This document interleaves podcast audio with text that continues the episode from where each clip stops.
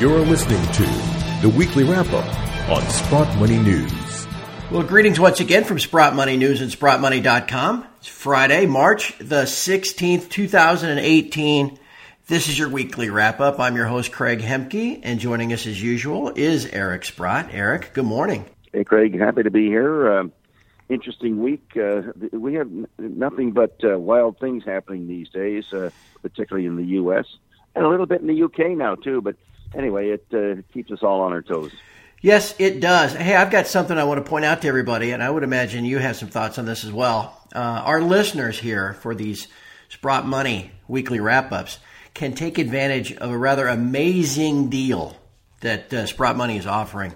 For a limited time, people can buy a 100 ounce Royal Canadian Mint silver bar at just 59 cents over spot.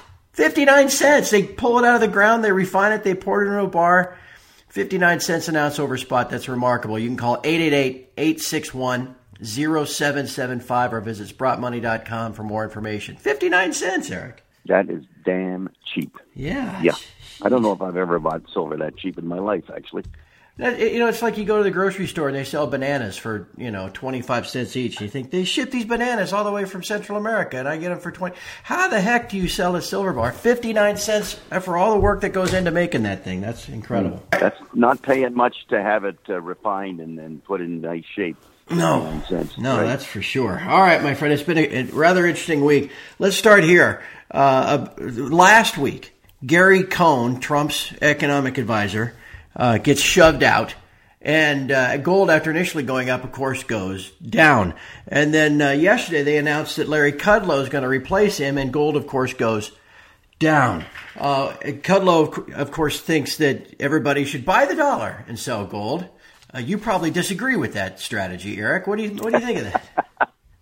That's funny that you would conclude that, but uh, you're absolutely right, and I, I find it uh, almost despicable that the almost the first thing he says is, you know, strong dollars sell gold. I mean, what the hell is he uh, saying that for? Does he think he's just uh, working at CNBC still, or is he taking his job seriously? And I'm kind of hoping that he ends up having to eat the words, right? That it's just the wrong time. He shouldn't even be opining on things like that.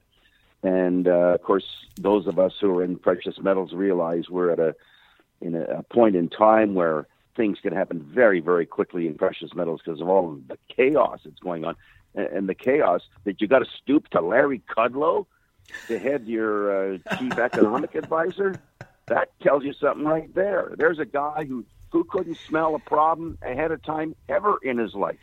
Who Yeah. in 07 thought there's no problem. In 08 there's no problem. Like I, it just makes me sick to think the record that, uh, and maybe I'm getting a little uh, exaggerated here, but you can tell that I take his appointment and his comments on gold very emotionally here. So Yeah. I hope we prove him very, very, very wrong. And the odds are in her favor with his track record. No, that's for sure. Apparently, Jim Cramer uh, turned it down. Uh, I, crying out loud. No, it's remarkable. You know, also remarkable uh, heading into the as this FOMC next week, where everybody's talking about uh, you know four rate hikes this year, and obviously a rate they say a rate hike, a Fed funds rate hike is a done deal.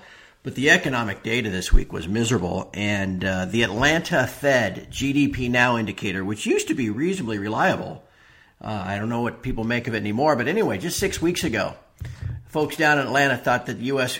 economy was growing here in the first quarter at 5.4%. They've now got it at 1.9. That's like a two thirds reduction, Eric. What, what do you, what do you, what will you look for out of the FOMC next week?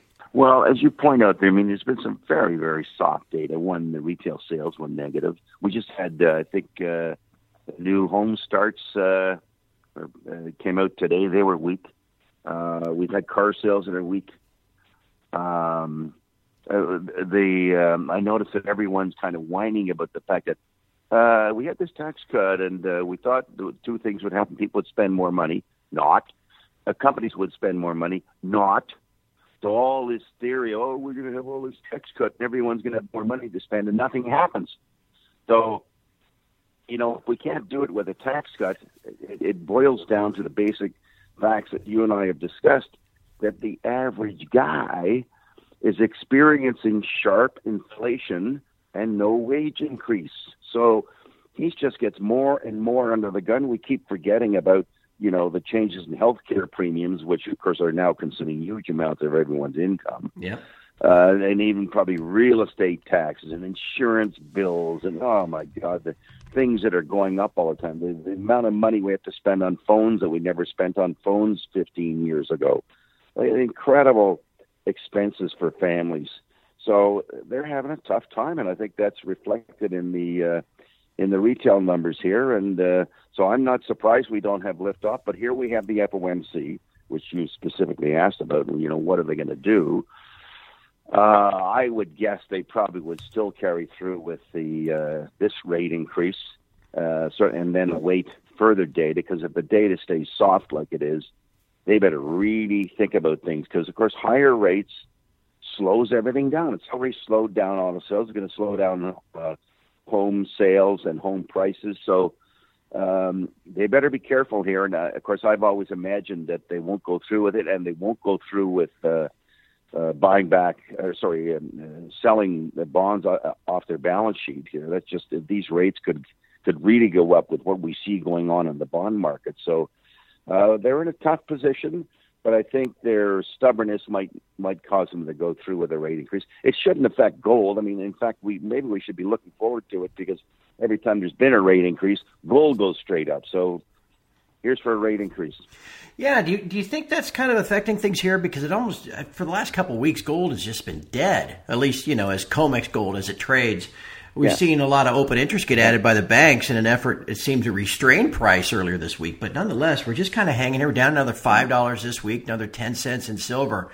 It's, it's frustrating and it's yeah. agonizing for a lot of folks. But do you think it's kind of everybody waiting to get the FOMC behind them?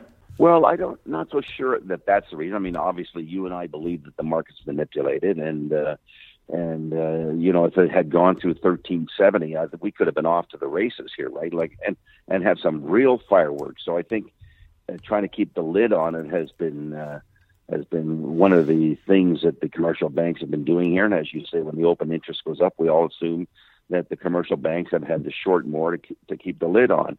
Uh, trading has been uh, heavy. Uh, and yes they probably have increased their short positions unfortunately um, because that's never good for us because they will try to manipulate it down. But I think the fact that the demand is there, and I mean, every time I think about the these exchange for physical things that you and I have talked about, I mean, they're so gargantuan. Yeah. I mean, they're they're beyond discussion. I mean, I don't know how that ever happens. That you know, you have an exchange that just keeps leaking business over to London, and and we never hear about it again. But uh, those numbers are staggeringly large. The number of tons that theoretically get shipped over to London.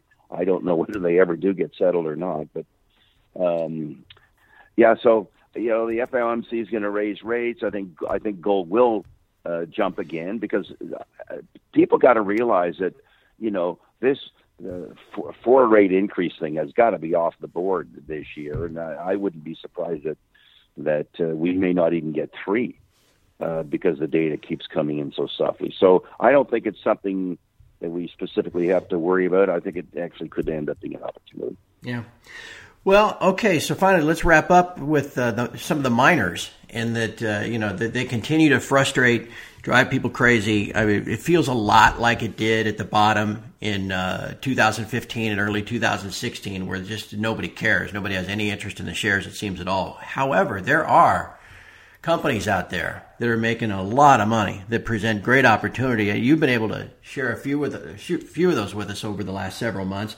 Kirkland Lake, where you're involved, and I know you're keeping good track of things going on uh, down in Australia and in some other parts of the world. And, and there are mining shares that are actually going up. You just got to own the right ones. Can you give us a couple of updates on some of the ones that you you're sure. familiar with? Well, I want to talk about Kirkland one because we had brought out our fourth quarter and just to have people think about what happened to Kirkland Lake. Uh, in in dollars, we earned more money in the quarter than Franco Nevada. Wow. We earned more money than Agnico Eagle. Franco Nevada's at 91, Agnico Eagle's at 50, Kirkland's at 20. These are all Canadian prices, by the way. We earned more cents per share than either of those two companies. like there's been a huge renaissance there, and I think the market's a little slow and kind of gravitating to the discrepancies in values here, particularly when, in my mind, and this is not investment advice, but when I think of what we might have in front of us, uh, particularly at Fosterville in, in Australia, with these very high grades that we're discovering, uh, as high as two ounces a ton, uh, you'd think that our production uh, a couple of years out would be vastly different than it is today. So that's just some something to think about. Now we talked about Novo last week, and you know Novo sort of had this uh, great uprising because in the middle of December they announced they had only half a meter in in a conglomerate. Now they said, well, gee, we found a second conglomerate over at Comet Well, and it looks like we've got three to four meters of um, emplacement of gold there. And I would point out that three to four meters would be so mineable. It's like a coal seam, you know, just go in there and, Yeah. and gut it out. And I'm talking both open pit and underground here.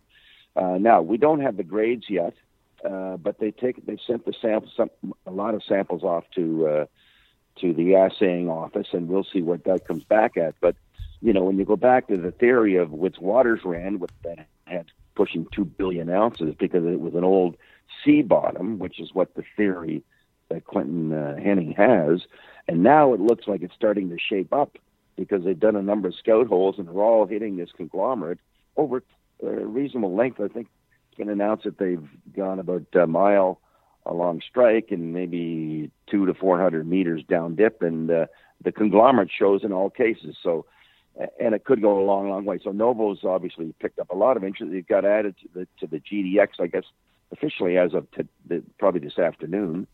Um, so that looks good. And and while I'm at it, I'm going to rec- going to talk about another uh, stock. Again, it's not investment advice, but there's a little company called Garibaldi that has a what looks like could be a very major discovery up in uh, British Columbia. It's a, um, a nickel, copper, cobalt, uh, uh, PGMs, gold, silver. It's pretty well got everything, by the way. Uh, initial discovery, and uh, I would suggest that people go to these uh, some of these uh, chat lines, whether it's Stockhouse or CEO.ca up here in Canada, and um, and just look at the comments of various people, and then there's a number of interviews of the of the people who are involved, who are the highest have the highest respect in the nickel copper business, and just see what they have to say to get a sense of how big it could be. There was some thought initially that uh, it would be bigger than Voisey's, uh, as big as Voisey's Bay, and now it's sort of being compared to Norilsk and Jinchuan, which are much much bigger. And I would point out that uh, Bay got taken out at 4.5 billion. This company Garibaldi trading at about 300 million dollars today. Uh, so it's going to be exciting to watch. I happen to be a just under 20% owner, uh, but I would encourage people to do a little work on it and see whether it, it's uh, it's worth a bet. So that's uh, that's it for today. Eric, you are always a wealth of information, whether the metals are going up or going down. And I think it's just extraordinarily valuable for everybody to listen to these calls each week just to, uh, to get an update on, on all the things that you're working on. So thank you so much for sharing that. Uh, at this point, I think it's time to sign off. Hey, we got a uh, St. Patrick's Day coming up tomorrow. You got any green beer ahead of you? Well, let's put it this way, Craig. I drink beer every day. Okay, Not- not necessarily green, but I won't be distinguishing. Do, do you put blue dye into yellow beer to turn it green, or do you put? I I've never quite understood it, but uh, anyway. No, I, I don't go to those lengths. Okay. All right. A well, beer's a beer. A beer's a beer. Yellow and free and cold are my three favorite kinds. Um, There you go. my friend, have a happy thank uh, happy Thanksgiving, happy St. Patrick's Day, and uh, we look forward to talking to you next week. It's going to be an interesting week with that FOMC and everything else going on. So anyway, have a great weekend. Should be a lot of fun. Okay, Craig. All the best. And from all of us at Sprott Money News and SprottMoney.com, thank you for listening. Have a safe St. Patrick's Day, and we'll talk to you next Friday.